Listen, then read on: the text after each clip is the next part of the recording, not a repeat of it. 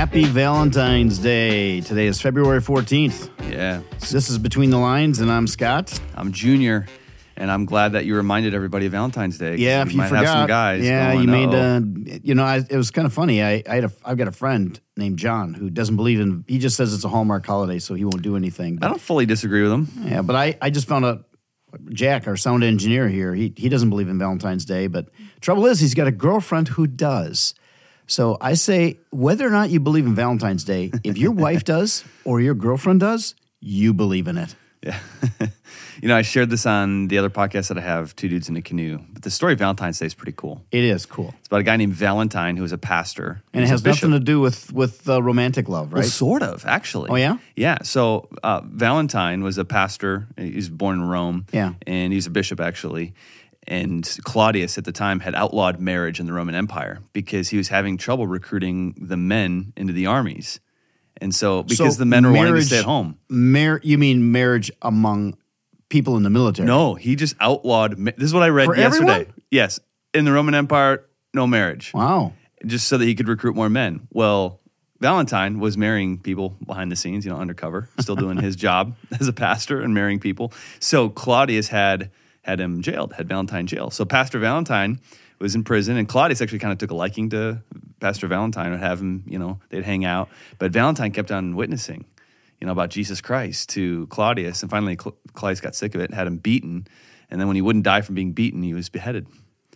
So that is why we celebrate Valentine's Day. and and the reason I think is because just marriage, the sanctity of marriage. That's what Valentine's Day is all about. Which is kind of funny because now it's become a holiday where it's like it's it's a lot of people just like sleeping around, you know, go out with Yeah. your boyfriend, girlfriend, sleep around. Oh, it's I know. all It's turned into more of an erotic holiday than Yeah. a real love holiday. it's between a marriage. Yeah, and it, it was what is also interesting, if I recall, because my, the part of the story that I remember had to do with his daughter. That his daughter would Mm-hmm. put flowers at his grave, and that that's and she's the one that would celebrate. I don't know if it was if, if February fourteenth was his birthday Yeah, or so the date of his death. It was the date of his death, and actually, interest. What I read again, who knows? This is history, so sometimes Mm-hmm. Yeah. there can be. It was actually Claudius's daughter who Oh. put flowers at his grave because Claudius, Claudius's daughter, the Roman Empire's Yeah. daughter, and Valentine um, would, would talk quite a bit, and so, um, and I think there might have. I don't know. I, I don't. I don't know the full story. Yeah, that's yeah. kind of where that came from. Very interesting. Anyway, the whole thing. We probably should get into reading Yeah, the Bible, though, Sorry. shouldn't we? So make Mark- it all Valentine's Day. Mark chapter 3, I'll just go ahead and get started on this. Uh, Jesus, uh, this is Jesus here, Mark chapter 3. And, you know, I, I know this, again, we're making this really long here. I have to say that I was going to say this yesterday, I totally forgot. I had a woman that stopped me this last weekend on Sunday, and it, just so cool. She said that she's been trying to read the Bible her whole life, and she's never been able to read it and understand it. And so she would always get out of the habit. But since she's been listening to Between the Lines on the weekends, she's been reading on her own. She was in tears when she stopped me. And she said, For the first time in my life, I was able to read this last weekend and I understood what I was reading just because I've been listening to that's so Between the. Lines. And now when I read on my own, I'm able to understand. That's so cool. So that, that it's accomplishing what our goal was. Yes. All right, Mark 3, beginning in verse 1. Jesus went into the synagogue again and noticed a man with a deformed hand. Can I just real quick just comment what a synagogue Yeah. Mm-hmm. is because sometimes people do wonder what that is. So there is the temple in Jerusalem, which is where people go for sacrifice, especially once a year. they'd make a pilgrimage there. A synagogue was a place of studying the Torah in each town. Yeah, it was so that's where the synagogue place is. of study and learning, though they did do worship. Yeah. But it, it was they did not make sacrifices at the synagogue. Verse 2 Since it was the Sabbath, Jesus' enemies watched him closely if he healed the man's hand. They plan to accuse him of working on the Sabbath, which is just so ridiculous.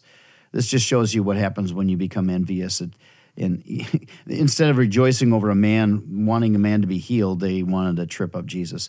Verse 3 Jesus said to the man with the deformed hand, Come and stand in front of everyone. Then he turned to his critics and asked, Does the law permit good deeds on the Sabbath, or is it a day for doing evil?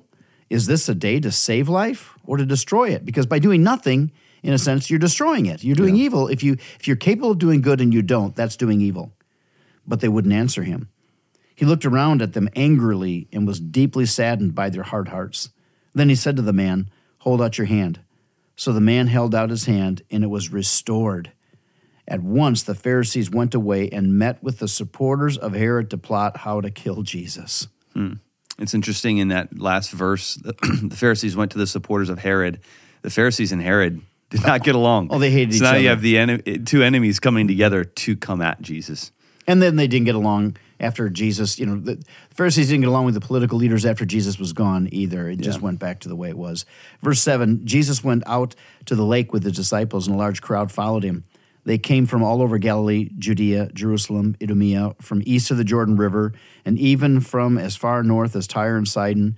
The news about his miracles had spread far and wide, and vast numbers of people came to see him. Jesus instructed his disciples to have a boat ready so the crowd would not crush him. He had healed many people that day, so all the sick people eagerly pushed forward to touch him.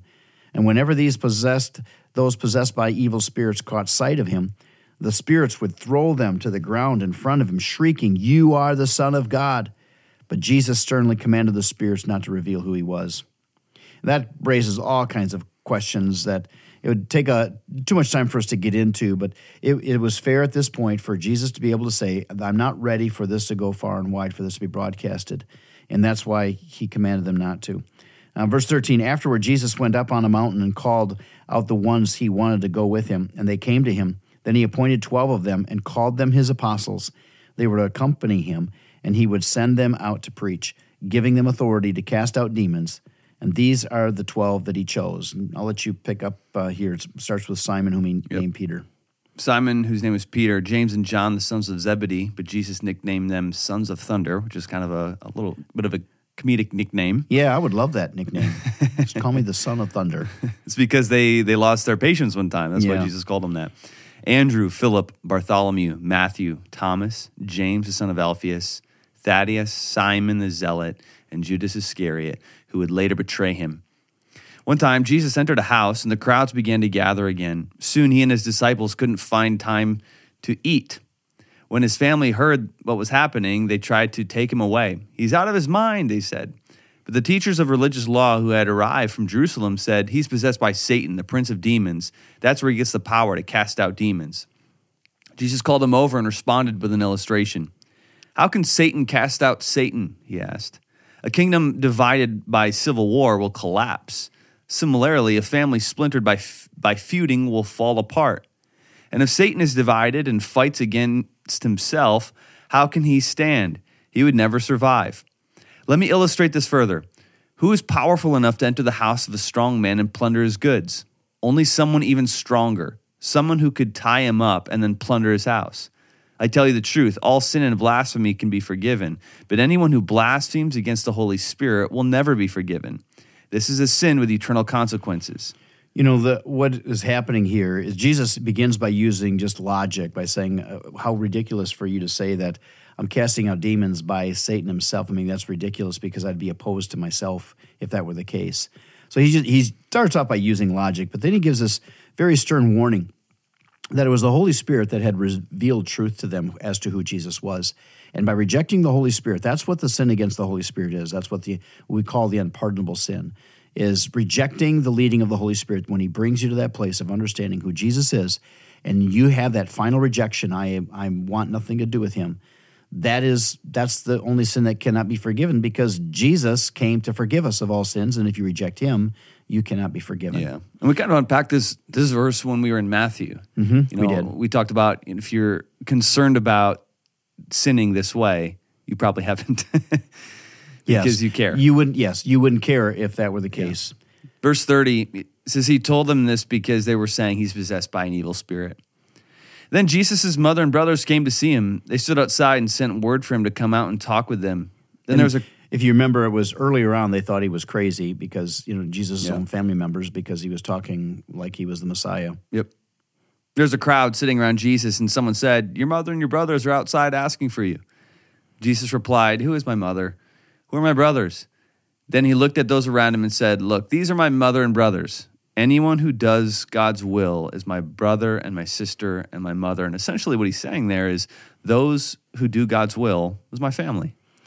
Yeah, and you probably he may remember this growing up. We used to say to you and your brother and your sister that uh, the being in our family matters to us, but it doesn't matter nearly as much as being in the same spiritual family because being part of this immediate family is only temporary. I mean, you you grew up, you moved out, got married, moved out, moved in with your wife. In fact, the night before you got married, I told you that we're no longer immediate family. We're now extended family. And that was the importance of I wanting, you know, wanting you to know that you're one flesh with your wife. But uh, Jesus' point here with his brothers and sisters, he's saying the most important aspect of a familial relationship is where that relationship is spiritual. But because we are now related, Junior, not just father and son, but also brothers, we're related spiritually. We're going to be related for eternity. That Mm-hmm. matters far more than blood relationship. Yeah. Yeah. All right, we're in Proverbs. Uh, we're in Proverbs 14 today. And the verse that we were going to be looking at, I think it's verse 12. Yeah, right? verse 12 is, uh, uh, you want to read it? Yeah. It says, There's a path before each person that seems right, but it ends in death. Yeah, we we want to be very careful that we don't just based on our own opinions decide what we think is right and not right. It's so important for us to use wisdom and to see everything and all of the decisions that we have to make from God's perspective and do what is right based on God's principles and not just what we feel like doing. Yeah, and if you're confused by that or not exactly sure, maybe it's a little bit more of a difficult, um, a gray area. This is when you lean into that family of God that Mm-hmm. Jesus was just talking about. This is when you lean into your brothers and your sisters when it comes to a difficult decision. Listen, it was great being with you again, but it, it is, uh, again, it is Valentine's Day. Junior, anybody that you want to say happy Valentine's Day to? Happy Valentine's Day to my beautiful wife. and my beautiful wife Linda. In fact, uh, we're we're recording this right now, and but Linda and I will be listening to this together. We listen to this every day together, cool. And so we'll just look at each other with star-crossed eyes. As That's right. I say to her, "Happy Valentine's Day, my love." As you celebrate the beheading of a man. Hey, we'll see you tomorrow.